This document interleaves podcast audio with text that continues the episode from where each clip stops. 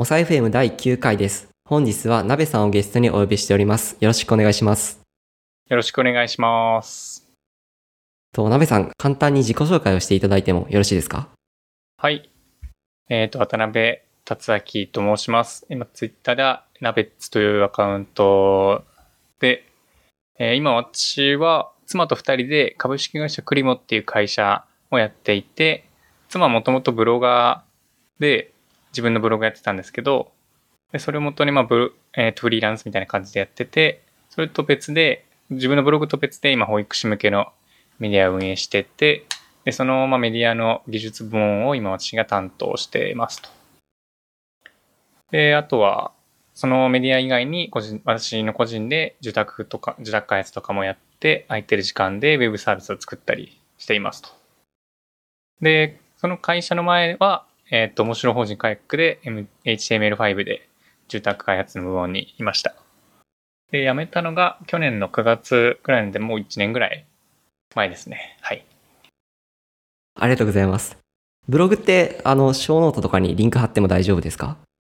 あ、はい、大丈夫です。と、なんていう URL でしょうかと、ママハックっていうママ向けのメディアをやってます。で、保育士向けのメディアは、保育日和っていう、えー保育、保育士向けのメディアです。はい。あ、保育日和、すごい、なんかイラスト、ヘッダー、かわいい。収録終わったら後でじっくり見てみます。あはい、ありがとうございます。鍋さんに今回出てもらおうと思ったきっかけは、あの、はい。前回のゲストの穂積さん経由で、特にその後、その前くらい、ちょうど前後するぐらいの形で、試し書きっていうウェブサイトをアクセスしてすごい面白いなと思ったので、特にその辺の話を詳しく聞けたらいいなということを今日は考えてます。はい。あ、試し書き一応 URL とか先言っときましょうか？あ、はい。たまあ、試し書きで検索するか、そうですね。試し書き .jp ですね。試し書き .jp ですね。ありがとうございます。これ作ろうと思った経緯とかってありますか？はい。で、えっと、私もともと結構ウェブサービスをちょこちょこ作ってたり、まあ、受託も最近その自分でもやったりして、フォントをまあ探すのが結構大変だなっていうのがあって、そもそもその、なんだっけ、商用利用ができるフォントが一覧になってるようなのがあんまりなくて、で、英字フォントだと、ワードワークイット、あ、ワードマークイットっていう、英字フォントの比較のサービスがあって、そのサービスなんか単語入れるとバーッといろんなフォントが一覧で見れるんですよね。でもこの単純にそれの日本語版が欲しいなって思って、はい、作ったのが、まあ作ろうと思った経緯ですね。なるほど、なるほど。ワードマークイット僕もたまに、ん？時々使うことがあるんですけど、確かにはい日本語だと出ないものがあったり、漢字とか出なかったりとか、ああ、そうなんですよね。ですよね。あとこれフラッシュの起動を要求してきますよね。ああ、そう そうです、そうです。だからなんかスマートフォンで見れなかったりとかするので、はいはいはいはいちょ。っと困るなって思ってたんですね。そうですよね。うんで、一応なんかこれローカルに、そのパソコンに入ってる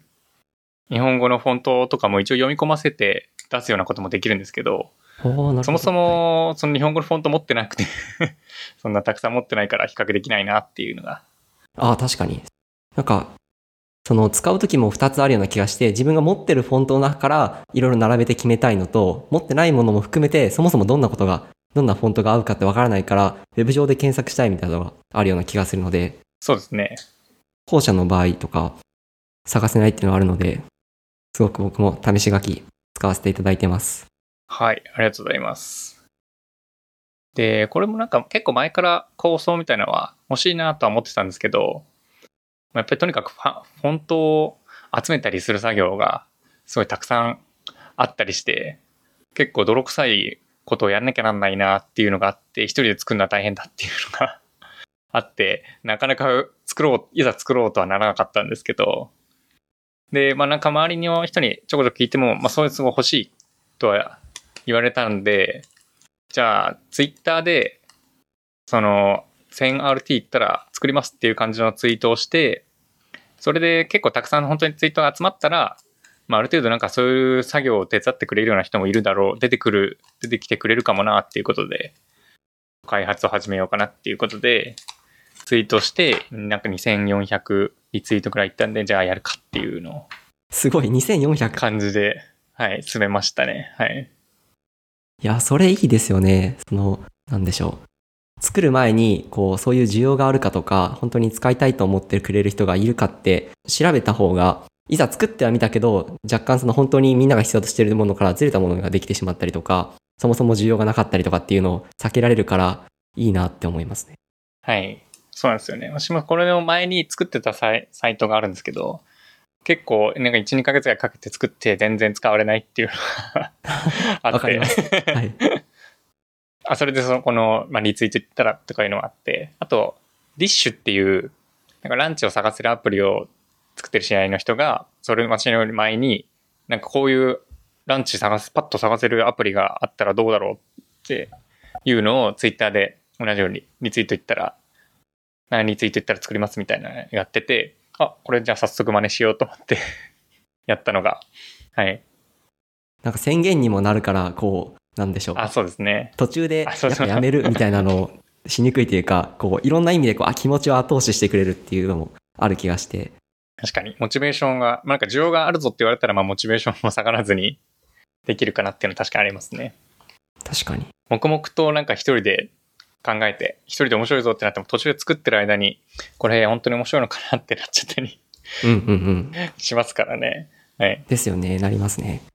モチベーションって波があるじゃないですか。なんかこう、いろいろ機能を思いついてガンガン作りたいときと、と実装が手が止まって、みたいなあると思うので、そういうこう、モチベーションの波がこう落ちてきたときをどう乗り越えるかみたいなのを、いい手助けになるような気がします。うん、そうですね。そうなんです。で、それで、まあ、結構あ、それで話題、話題というかまあ、結構使っ、あ欲しいっていう方がいてくれたので、実際に募集、募集ミーってのサービスを使って、まあ、そのフォントのサービス手伝ってくれる人いますかっていうので何人か応募してもらって、で、それでまあなんか一個試し書きの Slack を作って、そこでフォントの追加する作業と、まああと技術相談とかをちょこちょこしてもらって、なんとかローンチまで行ったっていう感じですね。へえ。フォントの一覧みたいなのが欲しかったんで、それでどうしようかなってなった時に、あの、ぴょんさんが声かけてくれて、そしたらぴょんさんのからフォントフリーの運営してる方紹介してもらって、それでフォントフリーの情報で、まあ、その日本語のフリーフォント情報をバーッと一覧を作って、で、それでその募集を使って来てくれた人たちと一緒にライセンスを一個個確認して、ああ、なるほど。そこ手伝ってもらったわけですね。あ、そうなんです。ライセンスの確認と、そのフォントをダウンロードして、で、今回たくさんフォントをすごい使うんで、フォントの軽量化とかを結構力入れてて、それのプラスで作業が必要で、その辺の作業を結構手伝ってもらいましたね。ああ、いいですね。日本語のフォントとにかくファイルが重たくて容量が大きいんで、軽量化をすごい頑張んなきゃなっていうのがあって、だからそれで一個一個の全部のフォントのその軽量化の作業やってるのがすごい大変だったんで。うんうん。はい。それってなんか自動的にスクリプトで容量削減できないんですかね？あー、まあなんか、そツールが、ツールがあって、その、フォントの変換する、サブセット化っていう、その、第一水準の漢字だけ残して削るのと、WOF2 っていう形式、WOFF2 に変換するっていう、まあまとめてできるツールがあるので、まあそれをポチポチやる感じで。あ、それって GUI になってるってことですか？あ、それ、それ GUI です。じゃあ、こう自動化できないから、なるほど、手分けをしてやるみたいな。手分けをしてやってましたね。なるほど。まあ、とにかく結構ライセンスの確認も結構時間かかりましたね。うん、確かにそこ大事ですよね。うん、そうなんです。結構今回その使うのが、ウェブサイト上で使うのと、その軽量化するんで改変するっていう2つのライセンスをクリアしてるやつしか使えないので、で、あと結構いろんな、そのフォント配布してるサイトによって、ライセンスの場所が全然別のところに書いてあって、文章もそれぞれなんか個別で作ってるんで、比較しづらかったり、あとはフォントファイルダウンロードしたら、ライセンスドットテキストみたいなのがあったりとか、はい、はい。結構 いろいろ様々な感じだったんでそれってクリエイティブコモンズみたいになんかこう共通のあ基準とかないんですかね？企画とか。あ、あるには、あるにはあるんですけど、なんかあんまりフォントを配布してる人も、それを明記してる人としてない人がいて、それで明記してくれてる方は、あ、じゃあ OK ってすぐ使えるんですけど、うんうん。一個一個こういうのには使っていいけど、こういうのはダメですって文章で書いてあったりするのが、はい、結構多くて、そこが結構大変だな、やっぱり大変でしたね。作る前から思ってたんですけど、うんうん。やってみてもやっぱり大変だったっていうのがありますね。募集を使って来ていただいた方っていうのは、全員がエンジニアとかデザイナーっていうわけではなくて、いろんな方が参加されてたんですか？そうですね。まあエンジニアの方が多かったですね。私の、まあ結構その私のもともとフォロワーの人とかが多かったので、うんうん。はい。エンジニアの人が多かったです。なるほど。僕もちょっと参考にさせていただきます。はい。なんか技術的に面白いポイントがあったりとか、苦労したところとかあったら聞いてみたいです。そうですね。今回、あ、えー試し書きローンチした時に、自分でブログでも書いて、そのブログも結構話題みたいな、話題になって一緒に。でもそんな、と、なんか、尖った構成じゃなく、普通にフロントエンドの、まあ、新しめの構成で、Next.js と Firebase で、ざっくり作って、で、そのフォントのコンテンツ管理を Contentful っていうヘッドレス CMS と、あとはそのサイトのデプロイに CircleCI とかを使ってたぐらいなんですけど、逆に今回、その技術的になんかこういうのを織り込んでこうみたいなのを削っていってて、なんかフォントを試して、それをまあさっとシェアするっていう機能に絞って、なんか結構フォント比較して、あの、試し書き、機能を増やそうとすると結構いろいろ増やせて、うんフォントのサイズを増やすとか、斜めにする色を変えるとか、結構足し算にやろうとするといくらでも足せるんで、なんかエンジニア目線だと、うん作ってると楽しいんでどんどん機能足しちゃいがちだなっていうのがあって、はい。でも今回はそのフォントをとにかく試してシェアするっていうのに限って削りまくって、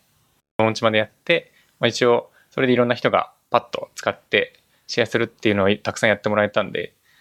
良かったかなっていうのがありますね。わあ、いいですね。ということは、自前ではサーバーを持ってない形ですかね。ああ、そうですね。ホスティングしてるのも Firebase で、Firebase です。はい。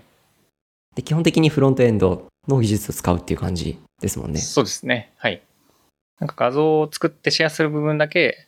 サーバー側でその HTML を吐くっていうファンクションを作ってる感じですね。そうですよね。はい。OGP のシェア部分。OGP のシェアすごくいいですよね。はいはい。これ OGP とかない時代は、ない時代はって言ったらおかしいですけど、その画像の URL を貼って、で、リリンクの URL を貼って、なんでリリンク2つあるんだろうとかっていうこと結構あったと思うんですけど、ありますね。一つにまとめられるし、で、クリックしたら、固有のページに飛べるしっていうのは、うん。確かに OGP がちゃんと あの仕様になるまで結構いろいろ紆余曲折あって、うん、で、バズコンテンツを、各でもバズコンテンツ作るのが多かったんで、なんかとにかく画像をシェアした方がコンバージョン率が高いんで、なんかそのあの、ツイッターの API の裏を書いてどう画像シェアさせるかみたいなのとかを すごい頑張ってたりしましたね。あなんか他の全然し違うアカウントでつぶやいた画像の URL だけをつぶやきに含ませておくと画像を勝手につぶや、つぶ、つぶあの、付与してあ、つぶやけるとか、そんなテクニックというか、そう。いうトノウハウがあったとは、まあ、とかが結構いろいろあったんで、それって、あれ、あーなんかちょっと話は脱線しちゃうんですけど、そのアカウントって、あのなんかツイート数とかの上限とか引っかからないんですか、ああ、それ、未だにやってるサービスとかあって、それを、だから多分引っかかってなさそうですね。なんかある程度いかなければ。はい。なんかあの、ソースコードの画像シェアするサービスで、なんだっけな、カーボンだったかな。っていうサービスがあるんですけど、それがそれ使ってて、画像シェアするぞってなると、一旦そのカーボンの裏のアカウントみたいなのがつぶやいて、その画像の URL を引っ張ってくるんですよ。で、でもそうですね。仕事でやるときは、いくつか決まった画像、10個ぐらいの決まった画像を先につぶやいておいて、それの URL をつぶやかせるっていう感じのが多かったので、まあそんななんか API で上限とかはそんなに、はい。なるほど、なるほど。ユーザー生成した画像をやややるのは、その結構その API 制限引っかかりそうだから、やってなかったんですけど、このサービスはそれでやってますね。なるほど。ツイートイメージを押してから若干時間がかかっているのはもしかしてそういうものも含めて、そうなんです。単純にその内部での処理だけじゃなくて、一回ツイッターを経由しているから、経由してるからなるんで。すね。へえ、はい面白い。まあ確かに、このいう、なんか画像の細かいところ見たいみたいな時には OGP ちょっと、あれですよね、かゆいところに手が届かない感があるので、確かに。OGP だとか拡大できないんで、画像の。OGP でで、なんかその画像をシェアした時に、まあその遷移先で見れればいいっちゃいいんですけど、それだとやっぱり、コンバージョン率が下がるっていうのがあると思うので、確かに。フロント側は Next ってことは Vue.js ですよね。あ、そうですね、はい。どうですか？Vue.js は普段もよく使う感じですか？そうですね。普段よく使ってますね。 React よりかはとっつきやすくて、さっと始められるのがいいので使ってますね。なるほど、なるほど。で、Firebase もすごい気に入ってて、フロントの技術だけで結構 Web サービスが作れるんで、うんうん。そうなんです。まあそれで、その、技術書典でそういう本を書いたりとか、僕も読みました。はい、ありがとうございます。すごいいい本だなと思います。はい。しかも技術書店で販売された後に、あ、そうなんです。その出版社から、はい、出させてもらってます。僕がこの Vue.js と Firebase で作るミニウェブサービスの本を読んでて、すごく面白いなとかいいなと思ったのは、あの強くてニューゲームっていう項目があるじゃ。ないですか。これいいなって思いました。ありがとうございます。そうです。これ、ない、全体的に結構初心者向けでガーッと書いちゃってるんで、なんか、エンジニア、普段、他なんかサーバーエンジニアとかがやったら結構さらっと終わっちゃうんですけど、まあ、その強くてニューゲームっていう欄で、こういう機能を追加してみましょうっていうのをバーッと書いて、そうすると、まあ2週目が、2週目、3週目が楽しめるみたいな感じになってて、それ結構こう、評判がいいですね、その部分は。うんうんうん。やっぱり最初に全部盛り込みすぎると、最後までいかなかったりとか、脱落しちゃうと思うんで、まずはシンプルな構成で一回作ってみて、で、もっと良くするにはどうしたらいいか。で、しかもそれでまたもう一回本を読もうっていうモチベーションになるじゃないですか。はいはいはい。多分、こういうその本って2回3回繰り返すと、なんか2回目3回目だから分かることとかってあるような気がして、うんうんうんうん。なんかその仕組み作りはすごいなって思いました。ありがとうございます。例えば技術ブログとかに情報書いたり、キータとかで発信するのと比べて、本ってどういうところがいいなって思いますか？実際書いてみて。ああ、やっぱブログ、そうですね。ブログとかだとやっぱり、一個一個の単位が小さいので、まあこの本だと、まあその書きたいだけ書けるというか、まとめたい内容を全部織り込もうと思えば織り込められるので、一貫して、なんか、今回だとそのミニウェブサービスを作るっていうテーマで、一個まるっと書けるっていうのが、で、買う人も、まあそれをまとまってるんだったらっていうあれがあるので、ブログってブログでかいつまんで、なんか自分でいざ作ろうってなっても、なんかググったりするのが結構、情報の取捨選択するのが結構大変だったりしますよね。ああ、それはわかります。はい。だ書籍買うのは結構やっぱそういう手間が省けるのが大きいと思うので、まあ、読む人もそれで結構プラスになると思うので、確かに。特に内容が分散してると、この機能を作るためにはおそらくこの記事が良くて、この機能はこっちが良くて、みたいになると、整合性が取れなかったりとか、っていうのも結構経験するので、その辺もこう、作り始めてから、イニットしてから、こう、リリースするまでが、まず一つの塊になっていたら、いいなっていうのはわかりますね。はい。書く側はまあそういうまとめてガッとうん、書けるんでいいかなっていうのもありますね。なんかブログで連載みたいな形にして、自分のブログの中で分けて書くのとは何が違うんですかね？ああ、確かに。まあ、それはそれであんまり変わんない気がしますけどね、確かに。章ごとで分けてブログで書くのと。まあ、あと結構、紙の本がいいっていう人が多くて、あ、そっか。それはあります意ね。外と、そうなんです。この間、今度また次技術書店で応募してサークルが受かったんで、また次の本書こうとしてるんですけど、はい。紙の本印刷しして売っても今度アップデートができなくて、間違ってる点があるけど、ひたすら問い合わせが来るみたいのがあれだなと思って、はい電子書籍だけでもどうなんだろうと思って、いアンケート、あの、ツイッターの機能でアンケート取れるじゃないですか。はい。あれで紙の本じゃなきゃ絶対に買わないっていう人と、そうでもないっていう人の割合どうだろうなと思ったら、25%ぐらいの人が紙じゃなきゃ絶対買わないっていうのに、があって。へえ。で、前回の技術書店で売ってる時も、紙の本が売り切れた後は電子版売ってたんですけど、この見本でいいんでくださいとか、その紙に結構こだわりがある人が結構いて、やっぱり。そういう人にリーチできるのが、やっぱ違うのかなっていうのがちょっとありましたね。それは確かにありそうです。モサ FM に出てくださった方でも、ピカシさんっていう方も、紙の方がいいって言われてましたし、はいはいはい。私も技術書は結構紙派なんですよね。なんか、レイアウトが固定になってるやつだとあんまりなんか見づらかったりして、見通しがなんかつきづらかったりするのがちょっと。で、あとスマホで読んでも結局なんか文字がちっちゃくて、そのレイアウト固定だと見ないからなあっていうのがあって、その分コピペとかできないのが不便なんで、なんかどっちも欲しいっていうのがあるんですけど、ですよね。どっちにもいいところがあると思うので、なんかそれ両方解決できるフォーマットがあるか、あるいはそう特典的に両方ともアクセスできればいいなっていうのは思いますね。そうですね。で、まあなんか、本、あ紙の本買ったら、電子書籍も見れるっていう状態が一番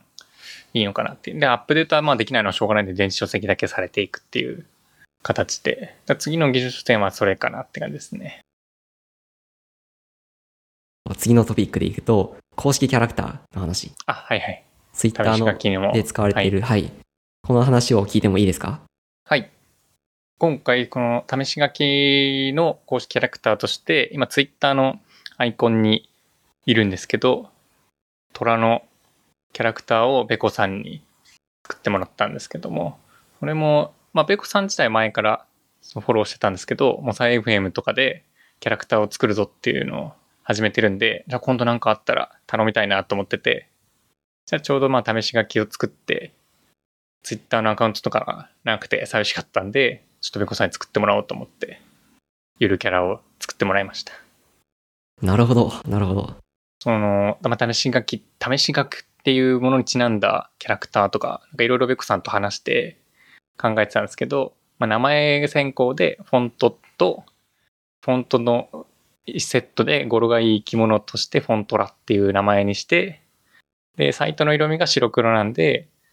ホワイトタイガーで、で、僕、ペコさんのアイデアで尻尾をと筆にして、試し書きにちなんで、筆にした、あ、尻尾が筆の虎のキャラクターになりました。おー。名前から先に決まったっていうのも結構興味深いです。ああ、そうですね。最初、その試し書きにちなんだ、なんか、があるといいかなと思ったんですけど、あんまり、なんか、そんな文字を書くような生き物とかもいないしな、っていうことで、名前選考になりましたね。うーん、なるほど、なるほ試し書きっていうことで、まあなんか文房具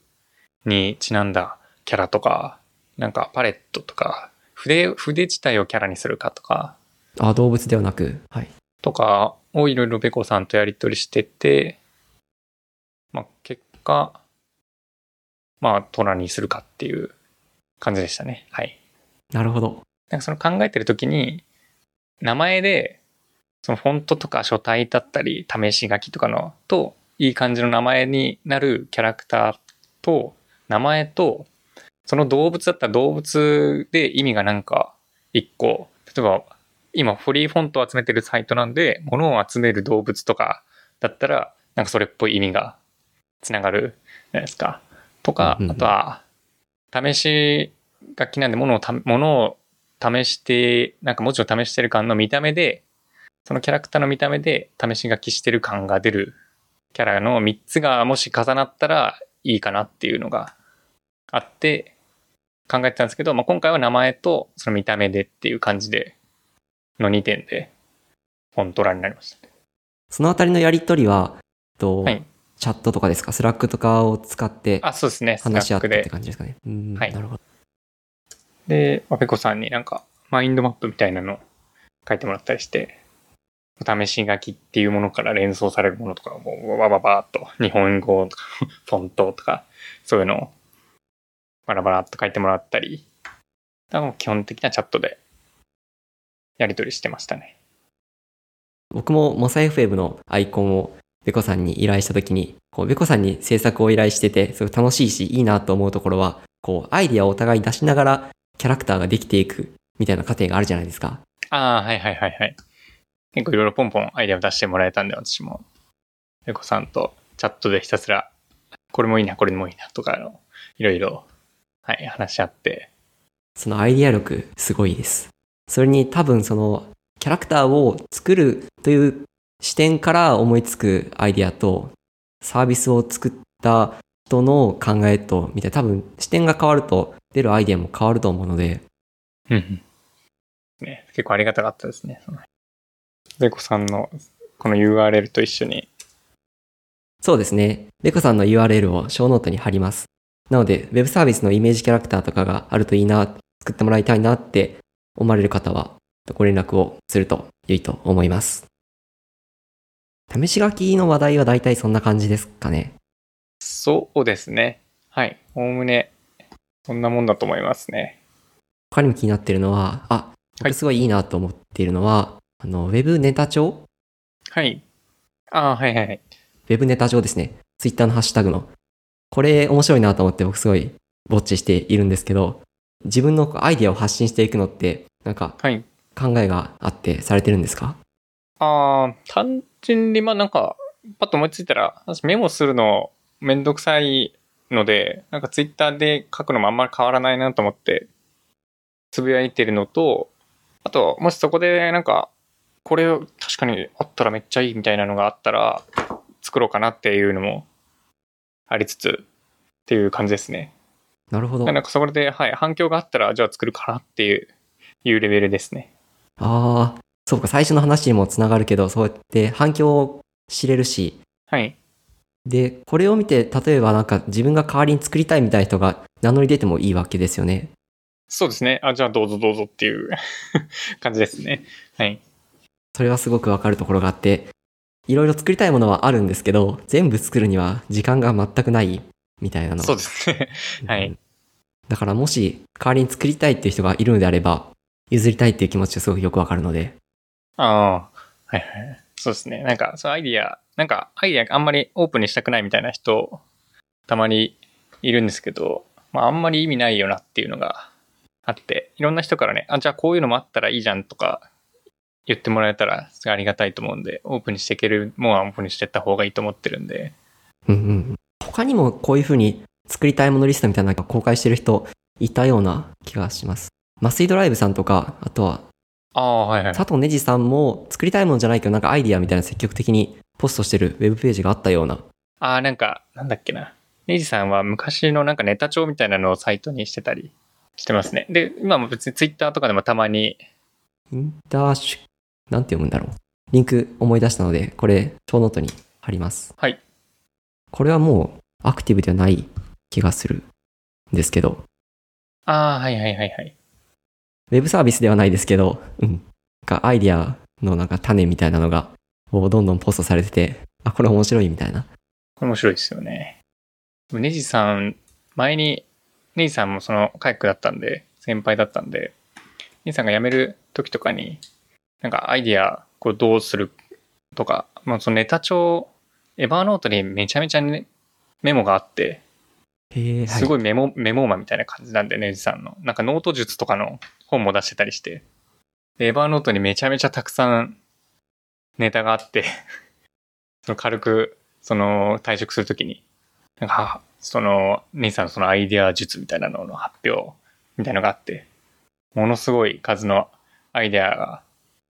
もうとにかくなんか寝ても覚めてもなんか考えてるんだろうなというのが、垣間見えましたね、そそこで。なんかそういう習慣にするとか、書く場所を作って、そういうスイッチをずっと入れておくと出るアイディアとかなんかある気がしますね。ああ、確かに。なんかそういう癖がつくといいかもしれないですね。なんかこんなもの作れないかなとかっていうフィルターを通していろんなものが見れるので、うんうんうん。そうですね。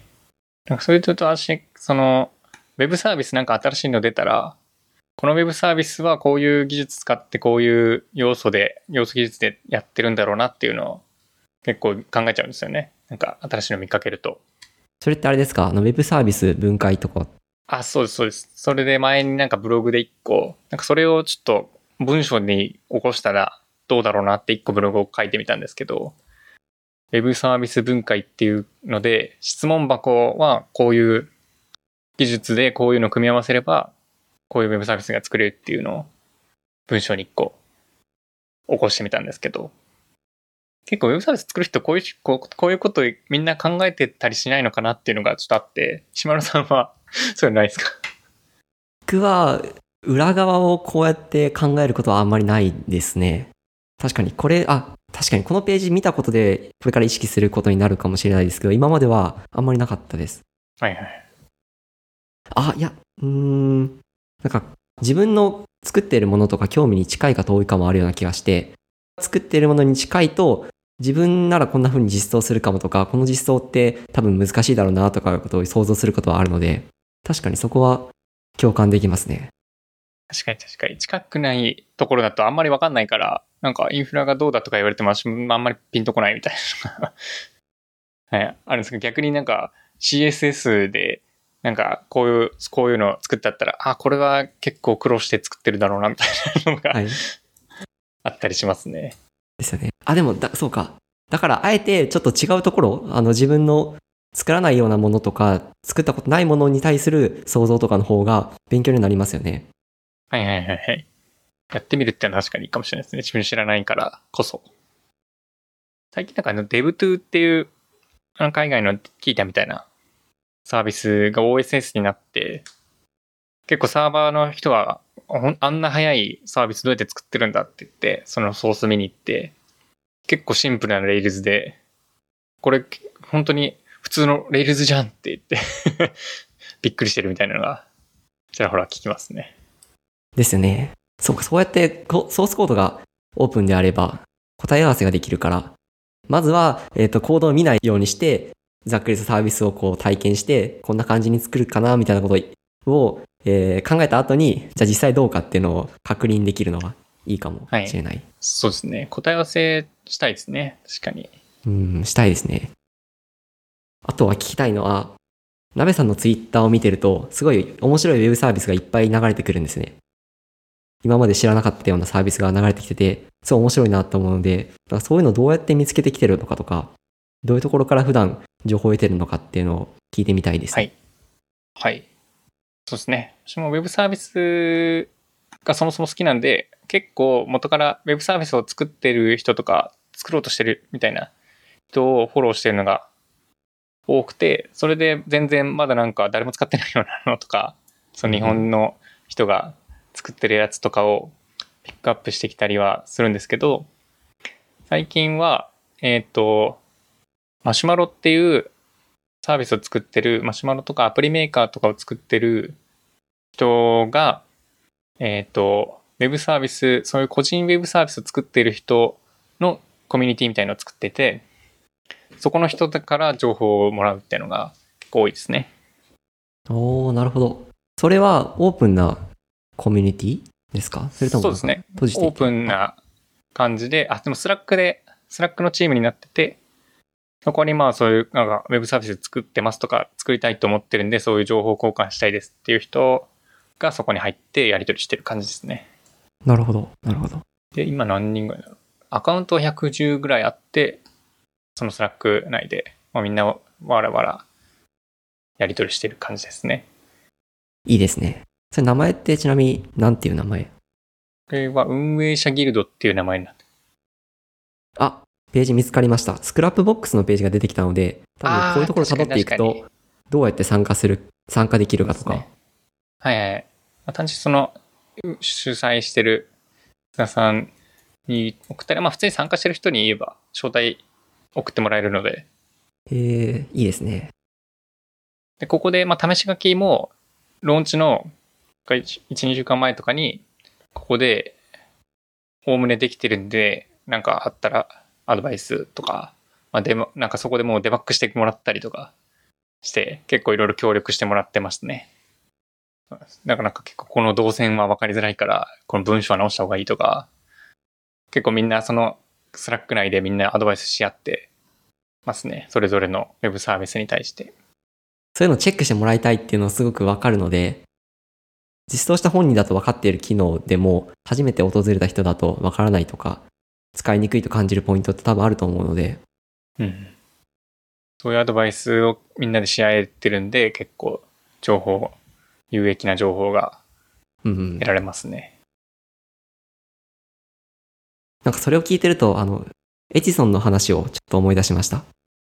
かエジソンは一人で全部やってたわけじゃなくて、なんかマッカーズって呼ばれるチーム、集団で研究とかをされてたらしいんですよね。へえ。で、なんかそのチームと調べます。ありました。エジソンはマッカーズと呼ばれる14人前後の共同研究者と研究し、彼らの成果をトーマス・エジソンとして出していたと言われます。で、今。見つけたんですけど、書いていて、なんかそれ全部一人でやるんじゃなく、作るぞと考えた人がいて、で、それを支える人たちがいるみたいな構造がいいのかなっていう気もして、うん、今回は試し書きを鍋さんが作っていて、でも鍋さん、その裏には、実はそれを手伝ってくださる方がいて、で、チームになっていて、で、鍋さんもまた別のアプリを作っている誰かのこう手助けをしたりとか、そうですね。個人で作ってると、そういうのが全然ないんで、結構ありがたい感じになってますね。あとは結構私も会社辞めてから、会社にいるときは結構その会社の人でもそういうなんかウェブサイト作ったりするのが好きな人とかに話したりしてるんですけど、辞めたらもう全然そういう人が周りにいないんで、そのコミュニティで結構そういう話ができる友達が増えたというか、いうのが結構ありがたいですね。うんうん。ちなみに試し書き以外で今まで作られたサービスとかってあるんですか、はい。あ、もう結構作ってて、なんだろう、今まで何個くらいあるんだろうな。20個ぐらい多分あって。おおすごい。それってどっかからあのリストとかってありますか？えっと、僕が知っているのは多分ブログと、えっと、プロフィールのページしか見たことがなくて、はいはい。なんかあるかな。ブログのプロフィールページに載ってるのくらいなんですよね。ちゃんとやってるというか、アプリーチっていうなんかツールとかくらいかな。あとは、なんかいくつかあって、だいたい潰しちゃってるんで、うーん、なるほど、なるほど。あれなんですけど、なん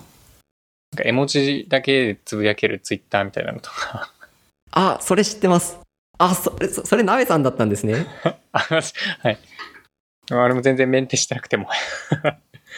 URL って何でしたっけ？エモ、絵文字ドット東京。emog ドット東京ですね。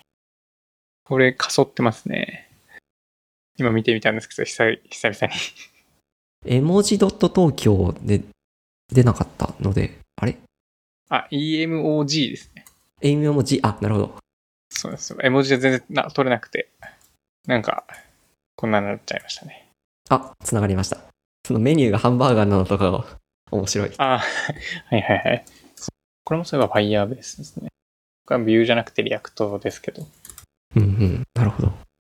かまあ、ちゃんと使われてるのが、アプリーチっていうおアプリを iOS と Android のアプリを横断検索してブログパーツにできるっていう、うんうん。この妻のブログのドメインに載せてて、iPhone と Android のアプリ、両方とも一つのブロックの中に入れられるのいいですね。あ、そうなんです。結構、なんかバラバラで探していくのが大変なんで、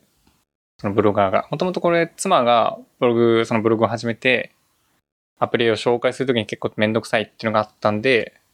妻の要望で作ったっていうのがもともとで、うんうん。で、まあなんか他の人とも使える形にするかっていうことで、サービスとして公開した感じですね。で、それでまあ要望があって、じゃあ作るかって言って作ったら、まあ結構ちゃんと使われてるんですけど、もう一個今貼ったんですけど、チャットブログっていうのを、今年始ぐらいに試し作って、なんか結構チャット形式のチャット小説アプリとか結構いろいろ出てるんで、これなんかブログ形式で、あ、ブログでそのチャット形式のやつ作ったら流行るんじゃねえかと思って、試しに作ったんですけど、おはい。全然使われないみたいあそうなんですか？これは、えっと、ユーザーさんが投稿できるっていう感じですよな。ね。そうです。CGM です。XSS テストとかってある。なんかちょっと違うの見つけてしまった。あ、ちょっとパッと思ったんですけど、これメッセージ数が分かるといいかもしれないですね。開くまで、それがなんかテストで使われて、作られているのか、本当にコンテンツを含んでるのか、はいはいはい。分からなかったりするから。確かに。そそれをちょっとパッと作ってみたんですけど、特に鳴かず飛ばずというか、あれになって、なんかこれでもうちょっとちゃんと需要とかを調べてから作ろう、作らないとなっていうのがあって、試し書きでちゃんと やろうとしたっていうのが っていう流れがその反省を生かして。反省を生かしてっていうのがありますね。いいと思いますはい。なるほど。まあ、そんな感じで結構いろいろサービス作っては、潰し作っては潰しっていうのをやってますね。結構なんか他の API に依存してるサービスだと、継続できなくなって、終わりとかがあったりうーん、そうですね。するんで、サーバーを残したりとか、ドメインを更新したりとかっていうのは、されてますか？ああ、もう、もうドメインも捨てちゃってっていうのが多いですね。たくさん開発してると、こう、いつまでそれを残し続けるかみたいなのもあるので、作れば作るほど管理とかそうで、すよね。うん、メンテナンス大変ですもんね。はい。最近なんか話題になったブログで、それもそのギルド、あ運営者ギルドの知り合いの方が、そのウェブサービス作るけど、そのゾンビ、ゾンビ状態にならないようにいかに続けるかとか、どんだけ作らずにやるかとか、そのドメインも更新するとお金かかるから、なんかサブドメインで全部やっとくとか。で、ある程度使われてからちゃんとドメインを取るみたいな。確かにそういう感じでやっていくと、なんかドメイン更新するから消すみたいなのもなくならないんで。僕も読みました。それいいなと思って。うん。あ、そうか。ちょっと細かいところで聞いてみたいところがあって、こう、サービスいっぱい作っていくじゃないですか。それって、なんか自分の中でコンテキストというか、なんかこんな感じのものが作りたいな、みたいなイメージの中で作ってるのか、それとも、そういう土台とかではなく、純粋にこう、一個一個は独立して面白いと思うものを作ってるのかだと、どっちになるんですかね。あー、確かに。それで言うと、結構私はものづくりがもともとすごい好きで、新卒の時はそれで、まあなんかものづくりといえば、なんかメーカーだろうっていう感じで、I- PC メーカーでパソコン作ってたりしたんですけど、で、まあそのそのものづくりが楽しいっていうのをなんか体験してもらえるようなサイトとか、なんかその、なんか作りたいっていう時にハードルになるようなものを、その除外できるようなサービスというか、ものづくりを楽にするようなサービスとかを作りたいなっていうのが結構あって、で試し書きも、なんかこういう、なんかウェブサイトとか、同人誌とか作る人とかに結構使われてるんですけど、まあそういう人たちの作る時のハードルを下げて、作りたいものを作れるような環境に近づけるというか、そういうこ、そういうのが提供できるようなサービスを作っていきたいなと思ってて、そういうのが結構軸にありますね。さっきのアプリーチもそうなんですけど、ブログ書くので発信したいけど、アプリ探すのめんどくさいとか、だったり、チャさっきのチャットブログも、まあなんかそういう形式で、なんか LINE するような感じでブログ書いたら、そういう自分が発信していくっていうののハードルを下げて、普段ブログだったら続かないけど、これだったら続くみたいな感じで発信できたら、まあそのなんか自分が作ったものを他の人に楽しんでもらえる体験が得られるんじゃないかなっていうのとか、ああ、そういう手助け。はい、感じでや作ってますね。へえ、なるほど。個人開発者の作ってるのを見ると、時々そういうのが見えてくる時があって、自分のビジョンというか、哲学というか考えがあって、意識無意識多分あると思うんですけど、面白いなっていうのをよく思います。確かに。私はそうですね。それで、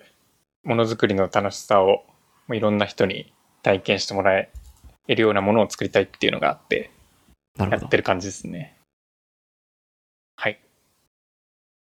あともし何か話したいことが追加でありましたら、そうですね。まあ技術書典、次回、また書いてるんで、技術書典のウェブサイトから、えーっと、詳細がわかる感じですよね。あー、まだないかな。まだ載ってないかな。まだもうちょっと先だと思います。そうなんですね。楽しみです。じゃあ、どんな本が出るかはまだ、おおむね決まってて、概要というか、 Netlify っていうサービスのある機能をもう全部網羅できるような本にしようと思ってて。 Netlify って、静的ウェブサイトのホスティングとかですかね？あ、そうです。静的サイトのホスティングなんですけど、CI の機能とか、なんかいろんな便利な機能がポンポンポンポン追加されてて、へえ、はい。どんどん便利になってるんですよね。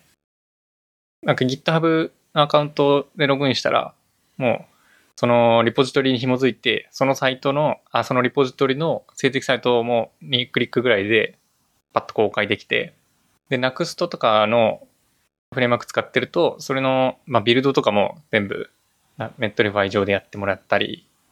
それ、GitHub ページとかでやろうとすると、一回どっかを経由して、それを何ブランチにプッシュしてみたいになっちゃうから、そうなんです、そうなん。そういうのががまとめてやってくれたりとか、結構その、フロントの静的サイトホスティングで便利な機能がもうとにかく何でも入ってる感じのサービスになってます。で、それをまとめた本を、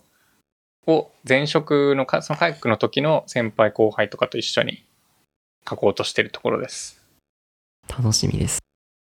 はい。頑張って書きます。まだもう2ヶ月ぐらいしかないんで。そうですね。うん。はい。そんなところですかね。はい。じゃあそんな感じで。はい、締めます。今日話した中に出てきたリンクとかは、mosa.fm スラッシュ Q からアクセスすることができます。ショーノートのリンクは mosa.fm スラッシュ Q です。今回の話、すごい学びが、特に個人開発者として聞きたかったことが聞けたので、学びが多いです。では今日はなべさん、ありがとうございました。はい。ありがとうございました。